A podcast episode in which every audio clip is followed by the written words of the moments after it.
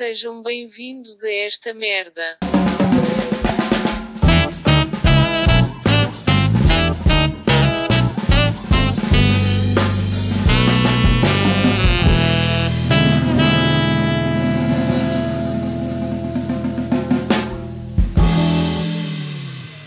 Oitavo episódio!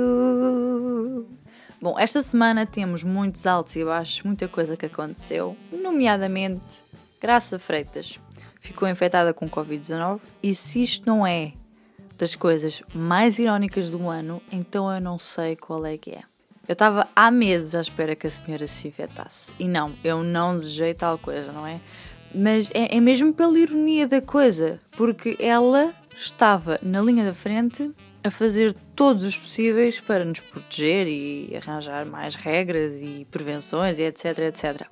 Eu pergunto o que é que terá acontecido e como é que foi o contacto com o infectado depois de tantas precauções. E eu sei que isto pode acontecer a qualquer um de nós, por mais precauções que tenhamos. Podemos ver isso pelos médicos que estão em contacto constante com pessoas infectadas e, mesmo assim, às vezes podem ficar infectadas. O que interessa é que a senhora está com sintomas ligeiros e rapidamente vai voltar à linha da frente para continuar este trabalho que eu espero que esteja quase a acabar porque já estou muito farta disto. Mais outra ironia das últimas semanas, ou do ano, como quiserem. O eurodeputado húngaro de extrema direita, que é contra os direitos homossexuais, foi apanhado numa festa ilegal de sexo gay. Provou do mel que tanto desejou, não é? Então, mas vocês. Isto é em húngaro, agora vou falar húngaro. Então, mas vocês andam aqui a comer cu uns aos outros. Eu exijo respeito pela família tradicional. Era só o que faltava. Deixa lá provar um bocadinho desses anos. E pronto. Pois há comboios que só passam uma vez e este ficou entalado no túnel. O húngaro depois apresentou demissão esta, esta semana passada, depois do escândalo, como é óbvio, e agora vai virar organizador de eventos. Escusado será dizer de que eventos serão, não é? Lesbomir e mais uns quantos empresários da área da restauração, turismo, cultura, etc., juntaram-se à porta da Assembleia da República para acampar e só levaram pão e água. Curiosamente, outra ironia. Para quem cozinha tão bem e anda a gritar com quem deixa as frigideiras cheias de gordura no programa Pesadelo na Cozinha, foi-se pôr no pesadelo na Assembleia. Ele depois sentiu-se mal por causa da greve de fome e teve de ser socorrido pelo INEM. Epá, infelizmente este veio mais rápido do que a ajuda do Estado aos restaurantes. E eu pergunto-me se ele viu a série Emily in Paris. É que lá o chefe Gabriel diz que não lava as frigideiras para apurar os sabores do ovo estrelado. Talvez este fosse outro motivo para chamar a ambulância. Mas pronto, digo eu. Estive a investigar os vários pacotes de, que as operadoras de telecomunicações oferecem, como se eu fosse mudar de casa e tivesse que aderir a um pacote, e vi o absurdo de ofertas que eles estão a dar e só para ter os preços altos. E escusam sequer de me dizer que são valores acessíveis, porque não são. Eu acho que os pacotes são demasiado complexos.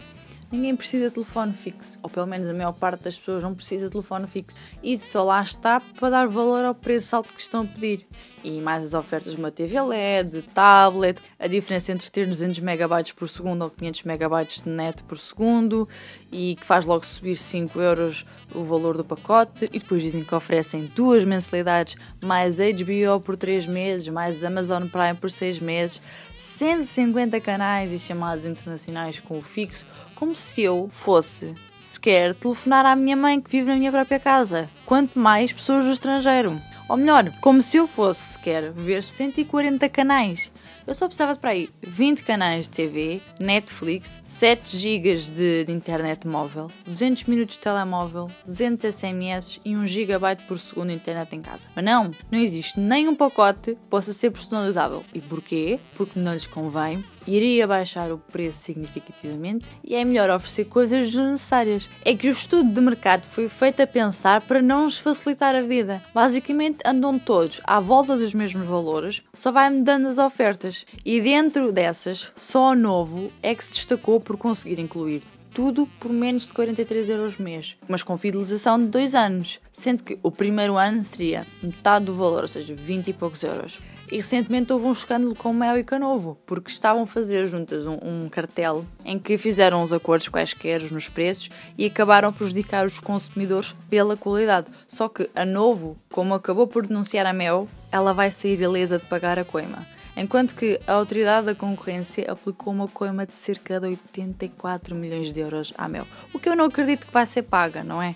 Porque toda a gente sabe que grandes empresas não pagam multa, quem paga multas somos nós os pobres. Bom, o que me levou a pesquisar mais sobre o assunto das leis da concorrência e encontrei os tipos de práticas restritivas. São proibidos os acordos entre empresas que tenham por objetivo ou como efeito impedir, falsear, restringir de forma sensível a concorrência no todo ou em parte do mercado nacional. Nomeadamente, as consistem em fixar de forma direta ou indireta os preços de compra ou de venda ou quaisquer outras condições de transação, limitar, controlar a produção, distribuição, desenvolvimento técnico ou os investimentos, repartir mercados ou as fontes de abastecimento e o ponto que eu achei mais importante que é aplicar relativamente a parceiros comerciais condições desiguais no caso de prestações equivalentes, colocando-os assim em desvantagem na concorrência. E foi por causa desta linha D que eu percebi que esta minha comissão com os pacotes das empresas de telecomunicações fazem isto por causa da concorrência. Se eu estiver certa no que digo, não poderia haver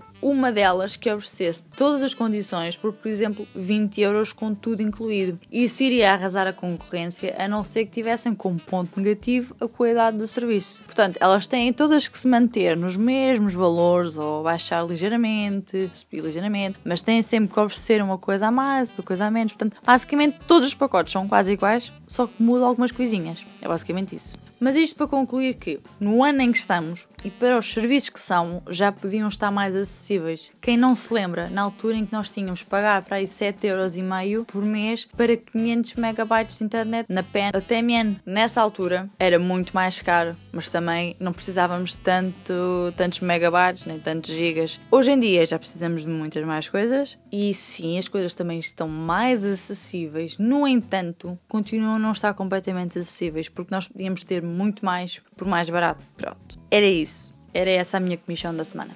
Há mais uma pessoa no mundo do cinema que é transgênero. É o caso de Elliot Page, conhecido anteriormente como Ellen Page e protagonista do mais recente série Umbrella Academy, Confesso que não me lembro ter visto algum trabalho cinematográfico do ator e ainda não vi Umbrella Academy. Eu conhecia a pessoa apenas pela cara em algumas fotos, mas não estou a abordar este assunto pela minha falta de cultura cinematográfica, mas pelas acusações transfóbicas que foram feitas a alguns canais de comunicação pela forma como anunciaram esta notícia. E passo a citar um dos exemplos de título de notícia que eu vi. Atriz de Juno e de Umbrella Academy anuncia que é transgênero. Ellen Page é agora Elliot Page. Houve vários títulos que começaram por dizer ela agora é um ele.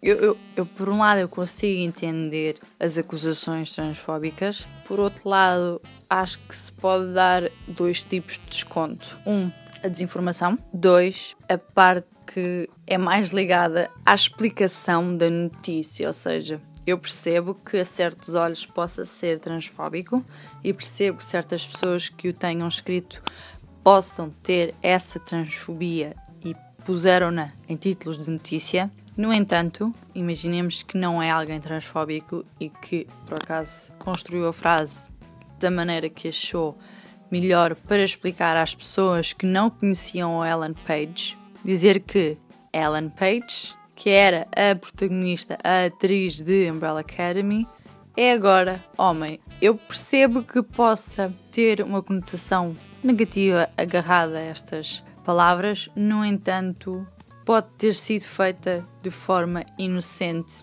E basicamente é o que aconteceu. Nós fomos a ver bem, estas palavras transmitem aquilo que realmente aconteceu. Aquela pessoa que era mulher é hoje homem. Portanto, estão a indicar que houve ali uma transição e que ela hoje se identifica como homem. Ela até pode se ter identificado sempre como homem, no entanto, as pessoas não o conheciam como homem. Estou a dizer conheciam porque, pronto, lá está. É, é a transição. Não o conheciam como homem, apesar de se ter sempre identificado como tal. Portanto, é para explicar às pessoas esta transição. E eu acho que se isso for normalizado e se for informado, certas coisas deixam de doer tanto quando são ditas. E pronto, é isso. E para terminar, eu queria dizer mais duas coisinhas. Uma é em relação a uma notícia muito trágica que aconteceu a semana passada e que a mim me tocou muito, que foi a morte da Sara Carreira. A mim tocou-me muito, a mim, a minha mãe, a minha avó, por vários motivos. A Sara tinha a minha idade, a Sara conduzia como eu. A Sara vivia perto de mim. Eles sempre tiveram várias casas, mas eu sempre os vi aqui, várias vezes, a duas ruas de mim. Portanto, eu basicamente via Sara a crescer. Eu vi a família várias vezes. E, portanto, apesar de eu nunca ter falado com nenhuma dessas pessoas, é, é uma família que qualquer pessoa sente empatia e fica tocada com a situação. E depois, quando eu vi a notícia, eu, eu não queria acreditar. Eu queria muito que não tivesse sido a Sara. Quando eu vi as notícias um, a tentar não dizer que era a Sara, pensei: não, não pode ser a Sara. Porque é uma miúda de 21 anos, tem a vida pela frente. Ela é como eu. Ela tem 21 anos. Ela tem projetos em mente. Ela tem uma vida para viver. Esse pensamento todo a transportar-se para dentro de mim e olhar para a minha mãe, olhar para a minha avó e pensar a dor e, o quão lhes tocou aquilo, porque elas têm uma filha, elas têm uma neta que conduz, que tem carro, que anda na estrada e que podia ter sido eu. E, e não quero sequer imaginar a dor da família neste momento. Eu não consigo imaginar. Nem sei, eu nem, eu nem sei o que é que é dizer. E sei que isto é um, um assunto um bocado pesado para o podcast, mas eu não queria deixar de falar deste assunto porque foi algo que me tocou muito. Temos de ter muito cuidado com essas coisas. Nunca sabemos quando é que podemos ser nós. E por mais cuidado que tenhamos com os outros, há outros fatores que podem fazer com que haja acidentes e é muito assustador. Mas pronto, era isso. E para terminar, agora com boas notícias, eu criei uma pequena lojinha com ilustrações, postais, caderninhos, imensas coisinhas acessíveis a todos os bolsos. Está disponível. Podem ir lá, eu posso deixar na descrição. Se alguém quiser comprar alguma prenda para, para, para, os amigos ou até mesmo para vocês próprios. Foi um investimento recente que eu fiz em tinteiros, em folhas próprias, em, em imensas coisas. Foi um investimento que eu fiz e que espero vir ter retorno. Portanto, tenho a minha parte das pinturas grandes. Quem quiser pinturas grandes vai ter sempre que vir falar comigo pelas redes sociais ou, ou pessoalmente, como, como, puder. E pronto, quem, quem não, não for muito adepto de pinturas grandes, por vários motivos, não é? Tenha sempre esses, esses trabalhos mais acessíveis, que são os caderninhos, os postais, está tá tudo no site. Podem tanto ir ao site como podem falar comigo. E, e pronto, é isso. Estamos quase a chegar ao Natal. Façam compras de forma consciente, forma consciente, porque cada vez há mais negócios próprios, pequenos negócios. Nunca vi tanto negócio na minha vida. É uma coisa louca. E está difícil. Está muito difícil ter um, um pequeno negócio. Há uns que se safam, outros nem por isso, outros estão a tentar e, portanto, é bom investir sempre no comércio local. Se bem que eu entendo também que às vezes é difícil investir em certos comércios porque não são tão acessíveis, são produtos feitos à mão, são, são mais caros e, portanto, às vezes compensa ir a grandes superfícies. Eu percebo isso porque eu sou essa pessoa, eu estou desse lado. No entanto, também tenho o meu pequeno negócio, tem dois vértices diferentes, um que é a pintura, portanto, não não é acessível a todas as pessoas, e depois tem outra vertente que é mais acessível neste momento, que é a parte dos postais, ilustrações, dos caderninhos. Eu sei, eu sei, eu sei que já repeti isto três vezes, mas, mas pronto, olhem, é agora algo que eu estou a trabalhar bastante. Espero que gostem e tenham um bom Natal, se conseguirem.